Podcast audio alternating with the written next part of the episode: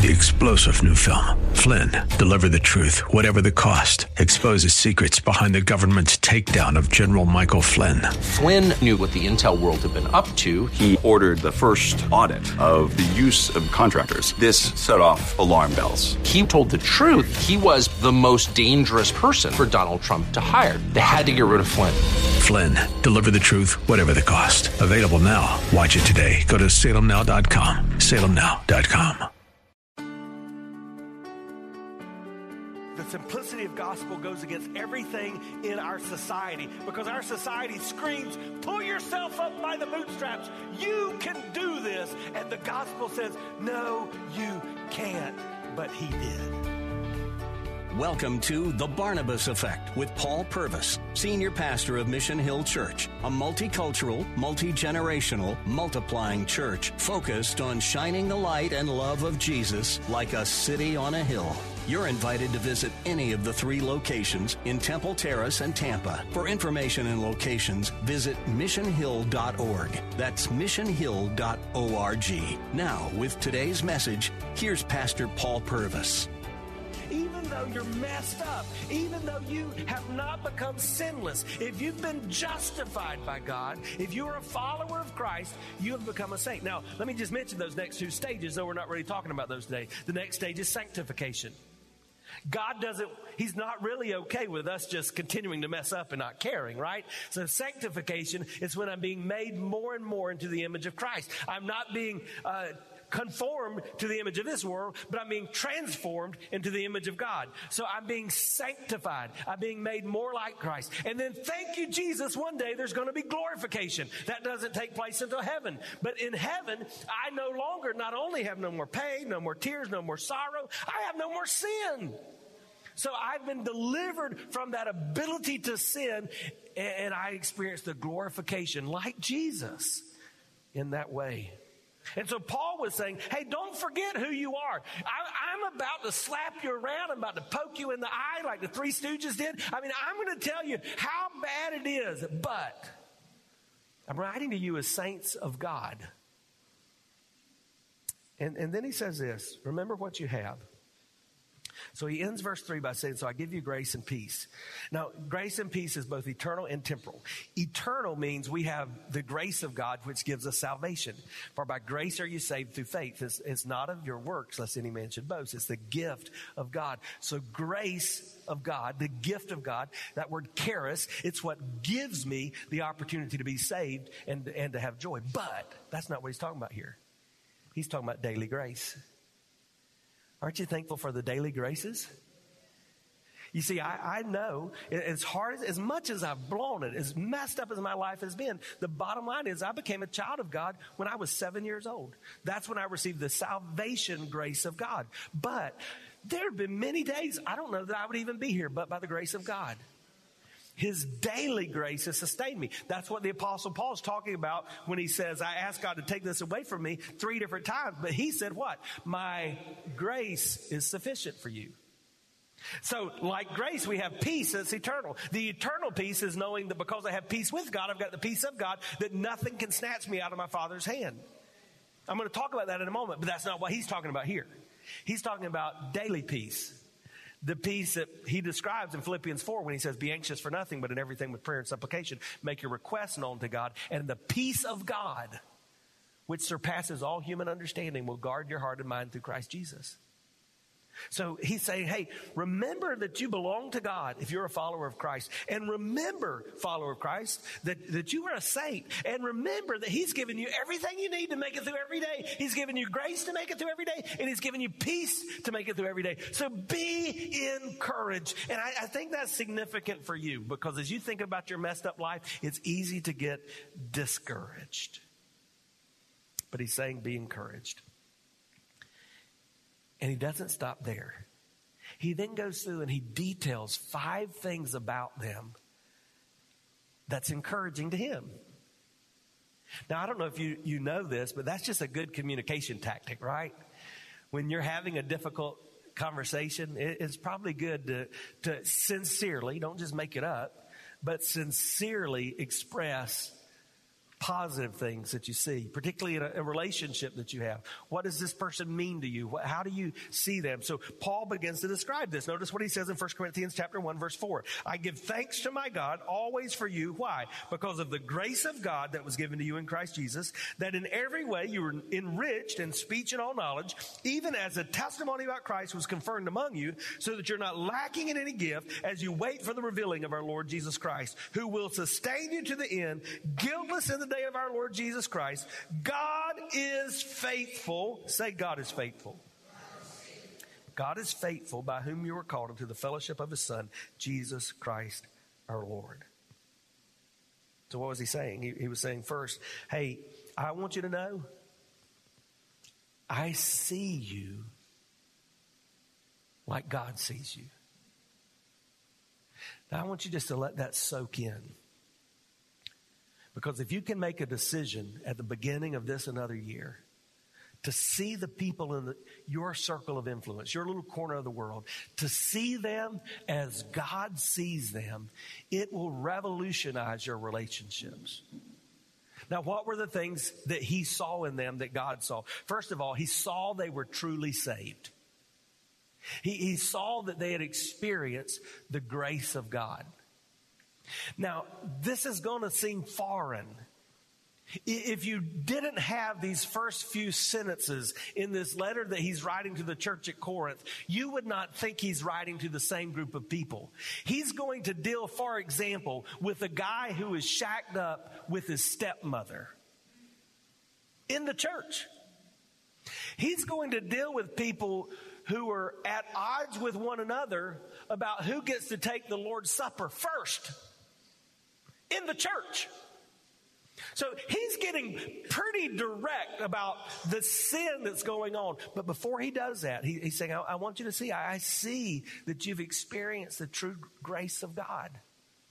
And, and this is important that you get because so much of our life is focused on what we need to do to please others that we assume there's something we've got to do to please God. And the heart, the heart, the heart of the gospel is that it's the grace of God and God's grace alone that gives you the opportunity to be in right relationship with Jesus. So he says, I see that. And he says, I see that you even exhibit an understanding. You've been blessed by God with these spiritual endowments, he calls them. And he, he, then he specifies, he says, with the, the knowledge and the intellect of God. So he was saying, you know what you believe. And I would say that of a lot of you. I mean, now sometimes we get educated beyond our obedience, don't we? But we know the things of God. And then thirdly, he says, and, and your faith has been confirmed. Some of you come from a faith tradition where you have a confirmation. What is a confirmation? in ritualistic faith tradition, it happens at a certain age so that others can say, what are they intending to say? Hey, I see the faith of God in you. The danger of that being at a certain age is because we're all different, right? And so that's why we want to watch out for rituals. But that's the meaning of confirmation. Well, he was saying, I see that your faith has been confirmed by the testimony of others. So others have seen that your faith is real. So you're secure in your faith. Then he goes on to say, and I also know you've had spiritual gifts. So you've got these things that God's given you, and when you do these things, everybody's better for it. You're better, the church is better, we work better together. And then he says, and this is pretty cool because I think this is something we struggle with in our day to day. He says, and I can see that you're aware that Jesus is coming again and you're living with great expectancy.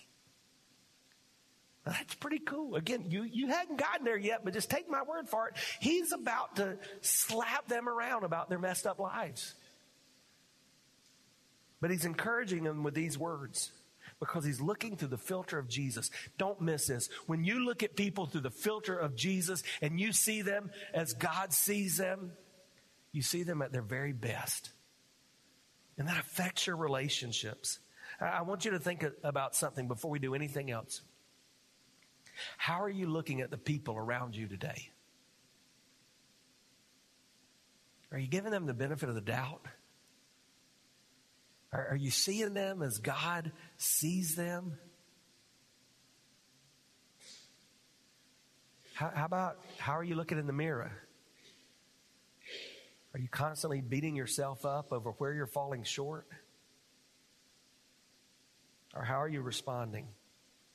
So let me just give you five things you can hold on to when you're, you're living a messed up life. These are five things for you to hold on to. First, rest in your salvation. If you've truly experienced the grace of Jesus Christ, then don't doubt in the dark what God's shown you in the light. In just a moment, I'm going to deal with the reality that some of us in here have never begun that relationship with Christ. That's simply true statistically, but we also know it. Some of us in this room, some of us watching today have never yet begun that relationship where we've surrendered our all to Jesus. But if you have, don't you dare doubt in those moments of dark what God has shown you in the light. Now, why this is so important is, is this. When you understand that your temporal future is only as secure as your ability to keep performing at a high level, the comfort of knowing your eternal future has already been decided becomes the eternal, becomes the ultimate source of encouragement. Let me say that again in my words. When, when you understand that you can't blow it bad enough to mess up your eternal future. When you go through your daily life and you blow it and you mess up, it becomes a little more bearable by the grace of God. That's why I have to hold on to this truth of my salvation. Rest in your salvation. Secondly, recognize your spiritual blessings. Determine that God has given you a mind and He wants you to use it for His glory. Grow in your understanding of the things of God. Get in the Word of God. Determine to, to make yourself uh, aware of all that God wants in your life. As the Bible says, study to show yourself approved. And there are plenty of tools. We, have in fact given you a Bible reading plan. You can pick these up in one of our lobbies just to, to go through and read the Bible on a daily basic basis. You can pick up one of these devotional that we've made available to you. This will help you just go through Monday through Friday and then extra time on the weekend to spend a devotional time in, in scripture and, and in some thoughts about God's word. You can go on the app called YouVersion and there's countless uh, programs and plans that you can follow just to help you get into God's word, but determine to recognize how God has blessed you and, and to grow in your understanding of that this year. Thirdly, realize your security in Christ. Hold on to that truth that if you're a follower of Jesus, nothing can snatch you out of the Father's hands. Hold on to the reality, as it says in Ephesians 1, that the Holy Spirit of God seals you until the day of redemption. If you trusted by faith, His grace. Hi, I'm Paul Purvis, the lead pastor of Mission Hill Church, right here in Tampa Bay. Thanks for taking the time to listen to today's The Barnabas Effect. It's a ministry intended to encourage, equip, and empower you. You may not know this, but this ministry is made possible because of the generosity of listeners like you. We are able to be on the air because listeners like you are gracious and give to this ministry. Would you consider making a gift today? It would be our honor to send you a gift, a resource, as a result of your gift of any size. And you can make that gift by going to missionhill.org and clicking on the banner that says The Barnabas Effect. That will direct you to a simple way that you can give right there online. Thanks again for listening to The Barnabas Effect today. And now we continue with our message. Fourthly, responsibly use your spiritual gifts. Except that God's already given you everything. I love the way one translation puts this verse in, in chapter one. He says, God has given you everything you need to do what He wants you to do. So here's what we're going to study here in several weeks that God has gifted every one of us with, with special spiritual endowments that when we live according to those, we are more fulfilled and the church is blessed. When we don't live according to our spiritual gifts, we are less fulfilled and the church misses out. And, and, so he wants us to recognize our spiritual gifts. And then finally, ready yourself for the second coming of Christ. Begin to live with the understanding that this day is just preparation for that day. I want you to notice one thing before I move on. All these five things, their salvation, their spiritual intellect that they had gained, the, the security they had in Christ, their spiritual gifting, this awareness of the second coming. Do you know what it all pointed to? Jesus. Say his name with me. Say Jesus. Paul was saying, before we get to your messed up life, I want you to understand anything and everything good about you comes from Jesus. Wake up every day and just acknowledge before God God, everything that's of any value, everything that's of any worth in me is coming from you. This is, this is also why we have to remember that He is willing to work with us in spite of our messed up life. Because Paul was looking at this church and he was about to deal with their mess. But he says, hey, don't, don't forget this. Because of Jesus, you're valuable and you're worth the investment. I just look at your eyes as an under shepherd, as a pastor today, and, and say, I don't know everything each of you are going through, but I know this. Regardless, you're valuable to God. You're worth the investment of, of His presence in your life. Don't give up. Don't walk away. Let Him continue to mold and, and shape you. So that's why Paul focused like a laser on the objective truth of Christ. Because the truth of the power of the gospel does not change because of our actions. The truth that is objective of the power of the gospel does not change because of the subjective experiences around us. God's truth is truth. And so, with that as a backdrop, he then begins to address a big issue. And so, I just want to introduce part of the mess by introducing one issue. Look at verse 10. He says, So, I appeal to you, brothers, by the name of our Lord Jesus Christ, that you agree, all of you agree among you that you be united in the same mind and the same judgment. We'll spend more time on this as we journey through the book. Interesting that here in the church, after the, the resurrection of Jesus, just after Jesus had knelt in the Garden of Gethsemane and said, Now, Father, for those that follow us, please make them one, just as clearly as you and I are one. Isn't it interesting? For those who call the name of Christ to begin to divide themselves. And Paul's reminding them again this, this principle of unity in Christ, if it's all about the power of the gospel and the simplicity that brings, then there really is nothing else that should divide us. But I don't want you to miss one of the first things that messes us up. And it's that natural inclination to find our identity in someone or something else.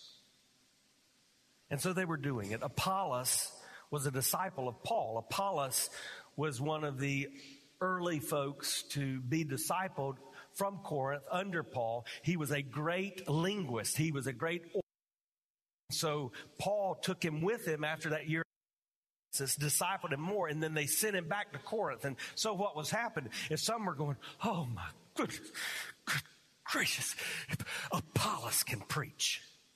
I mean, if, if when he preaches, if it doesn't light your fire, your, your wood's wet. If it doesn't ring your bell, the, the ringer's broke. I mean, Apollos can preach. And others were saying, oh, but there will never be anybody like Paul. I mean, he was the first.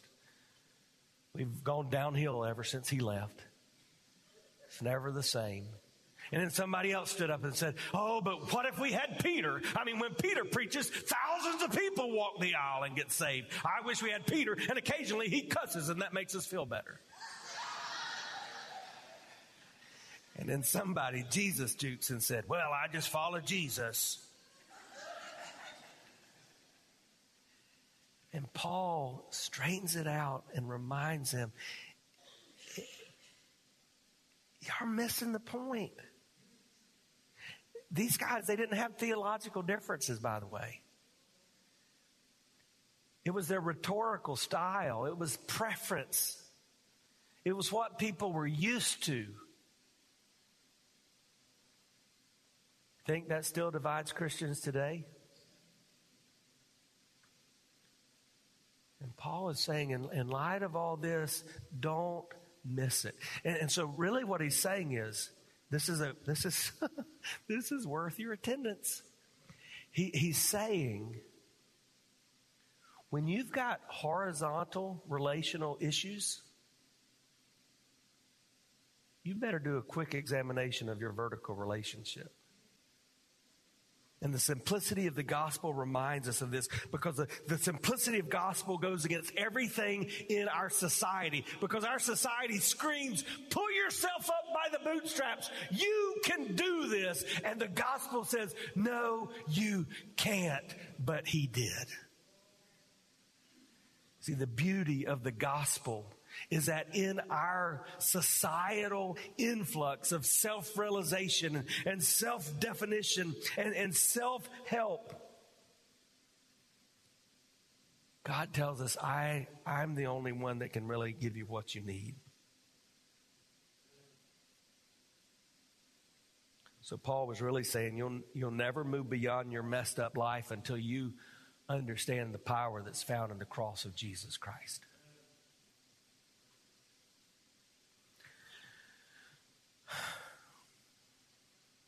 I pray that this year you dig into God's Word and you understand that His truth is objective regardless of your subjective experiences in life.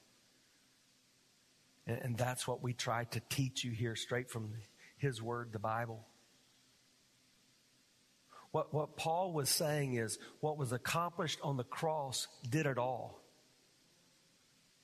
That's why you'll hear me occasionally say things like, God will never love you more than He's already loved you. He could never love you less than He loved you today. Why would I say that? That, that sounds weird, doesn't it? Because surely, man, sometimes we disappoint God. Yes, sure we do. We fall short. We are messed up. But it's like my kids. My, my kids sometimes irritate me. They sometimes frustrate me. They break my heart on occasion. They've grieved me. I've even been angered by them, but I've never changed or wavered in my love for them. And I'm not even close to God. See, the Bible says in 1 John 4 that God is love. And so what happened on that cross is we see the embodiment of God's love, just like we see the embodiment of God's forgiveness. God forgave us once and for all there. That's hard for us to understand. But He did. But I receive that forgiveness and I receive His love on a daily basis when I look back to the power that's found in the cross of Christ.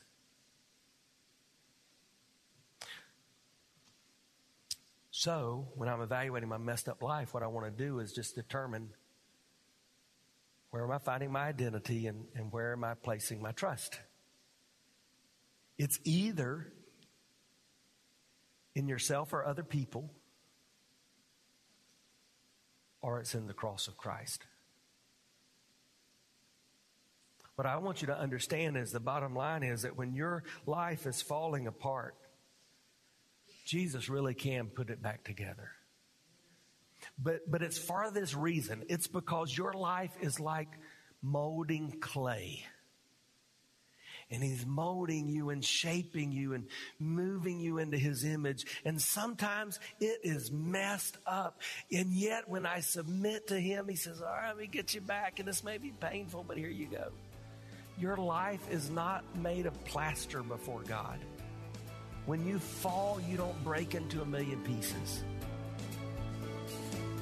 He's molding you into his image as long as you allow. And he's doing that through the power of the cross of Jesus Christ. You've been listening to The Barnabas Effect with Pastor Paul Purvis. The Barnabas Effect is here to provide listeners like you with biblical truth and spiritual encouragement but it can't be done without your financial support. Go to missionhill.org and click on the Give tab. Your financial support helps us reach those seeking truth about God and themselves. Thank you for giving at missionhill.org. And join us weekdays at 9 a.m. for the Barnabas Effect with Pastor Paul Purvis on Faith Talk AM 570 and 910.